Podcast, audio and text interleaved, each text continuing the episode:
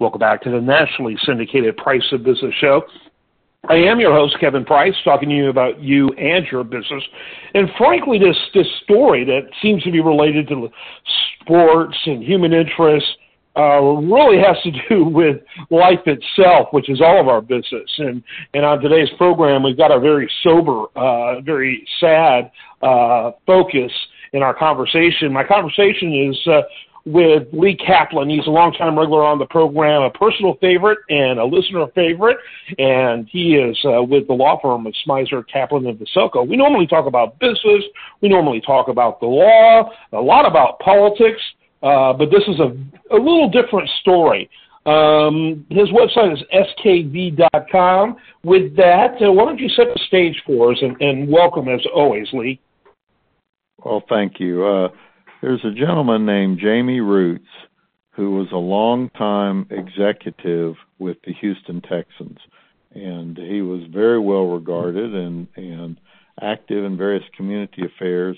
But earlier this year, he had resigned from the Texans and he had joined Rice University uh, in some position relating to sports management. And you know, a lot of people assume because there's so much sourness about the Texans that he left for some reason connected to Texans management. But apparently he was struggling with some personal demons. This is a really sad story and uh, they announced that he passed away after a battle with mental illness. But what I wanted to stress is that there's a national suicide prevention uh, lifeline or hotline, which is uh, 800 273 8255 because so many professionals, for whatever reason, feel so much pressure and they battle depression and other other demons. And this is just a sad story of a guy who everybody agrees was a very capable person, a sterling individual, and uh, did a lot of things philanthropically. He was just a great person, and uh, um, it's a sad story, and these are things that happen to people, and it's very difficult for them to get help. It's difficult for family members to get them help, and he may have had some. We don't know anything about the details. But if you have any family members who are struggling, don't pass it over, don't rationalize it, don't ignore it. Try to do something about it because it's not embarrassing to have personal issues. And no. he apparently did and this guy was extraordinarily successful and yet he was unable to escape those demons. So that's that's just a sad thing and and it happens all the time and a lot of families may be ashamed of it but it's nothing to be ashamed of. And all of us i'm sure have friends who have had depression or battled depression and you have to be proactive and try to get help, either for yourself or for people close to you when that happens. So yeah, anyway, I uh, a sad note and something we need to think about all the time. No question about it. It's absolutely tragic. I things uh, behavior wise uh, or say things. Usually, it's what they say that uh, seem alarming. And, and uh, you know, again, I like your your suggestion. Take action. You know, uh, be proactive. That embarrassment you might in trying to help someone because you know it's, it is a tough topic. You know, it's not like how's the weather or team doing, which no one says to Texans. Right. to go back to what you were talking about, uh, but uh, it's a tough topic. But you're going to feel way worse any level of them. You know, if some. That's right. You know, there's another issue. How that, bringing it up. Yeah, there's a local issue that's really a national issue, and that is this whole thing about libraries at schools being scrutinized for apparently dangerous material. And um, there's a one more story today about uh, a bedroom community, the Katy Independent School District, having a book being investigated by the school district police uh, because somebody filed a criminal complaint that it's providing harmful material to minors. I guess what I would say is if your family has a television or it has internet access, it'd be just as easy to say that they're providing harmful material to minors. And I personally am against all censorship. And yeah. I cannot believe that that we have gone down this route and we're spending resources this way. There's no yeah. way in our modern society to prevent young people from accessing graphic material, uh, de- what some people call deviant material, and the like.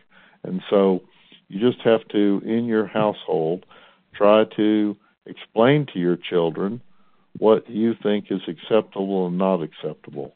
And frankly, they may disagree with you, but it's very difficult to say until you're 18 you can't do something.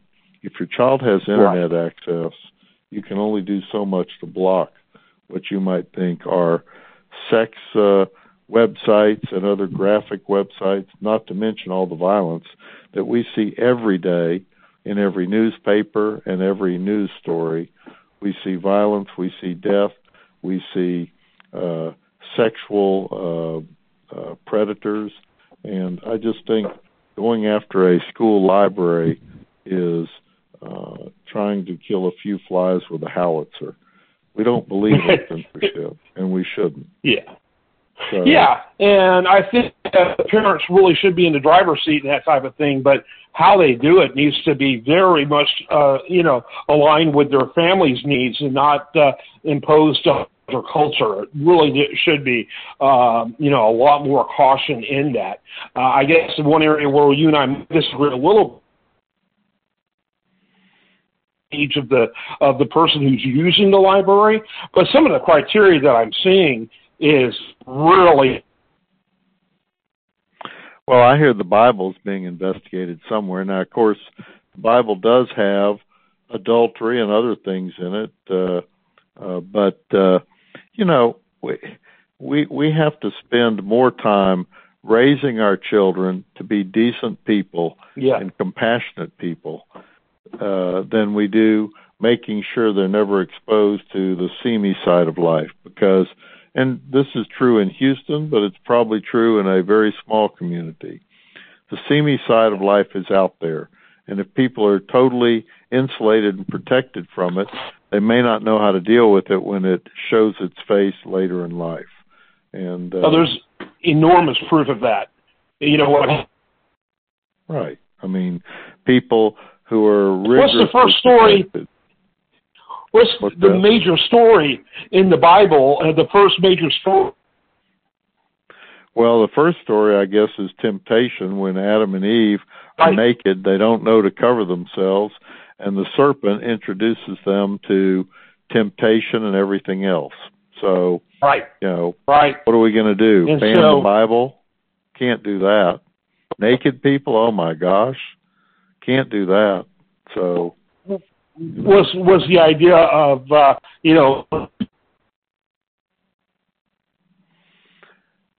Well, you're you're cutting out. I can't hear you, but I can imagine what you're saying. So, anyway, okay, it's just uh, do you hear me upsetting. now? I can. Uh, okay, just cut out occasionally. Uh, you know, oh, there's okay. another Thanks. there's another big issue in Houston, and maybe we should save this for another show, and that is this issue of these uh, polluted rail, rail yards that are put next to poor neighborhoods and causing uh, cancer clusters. And that's a real issue, not just in Houston, but probably throughout the country. There are many sites where uh, rail yards and other uh, dumping grounds grew up near poor neighborhoods because the land was cheaper and there were fewer people with the political chops to do anything about it. So I think that's a great topic. We are really tight on time. I'd rather wrap up with your beginning thought. You know, one of the things that's very interesting um, is Lee is that you know now we like on a daily basis see apocalyptic stories um, be it monkeypox, be it mass killings. I mean, it, it's a, it's a very frightening time that we li- live in, and I think you know as a result of that, um, it, it, it's I think we're more fragile as a people. It's really hard to deal with, and so. Uh, Perhaps now we're bombarded uh, you know, with it now. The media is so pervasive that we're bombarded with the information that we might not have heard about in earlier days. Um, yeah, we used to just and, and they're obsessed with it, right? I think the media is obsessed with terrifying, frightening stories, and so we, you know, all the more reason why we got to be careful. We got to be careful, look out for ourselves as well as for those that uh, that are our loved ones. Can you give that uh, phone number one more time as we wrap up the segment? Let me see if I can find it real quickly. The um, um, that was the announcement. It's in the Chronicle today, um, and uh, I can find it pretty quickly, I believe. It's um, the National Suicide Prevention Lifeline, I think they call it. They have called it a hotline, but it's eight hundred two seven three eighty two fifty five. Eight hundred two seven three eighty two fifty five. And I would tell anybody, do not delay if you suspect that someone has a problem because often we have no idea and can't do anything about it because we had no idea. So if you have even a hint, uh, try to get somebody some help or get them to seek help. All right, I think it's a good word to end on. Lee Kaplan, Smyser Kaplan of the SELCA, skv.com. I'm Kevin Price. This is The Price of Business.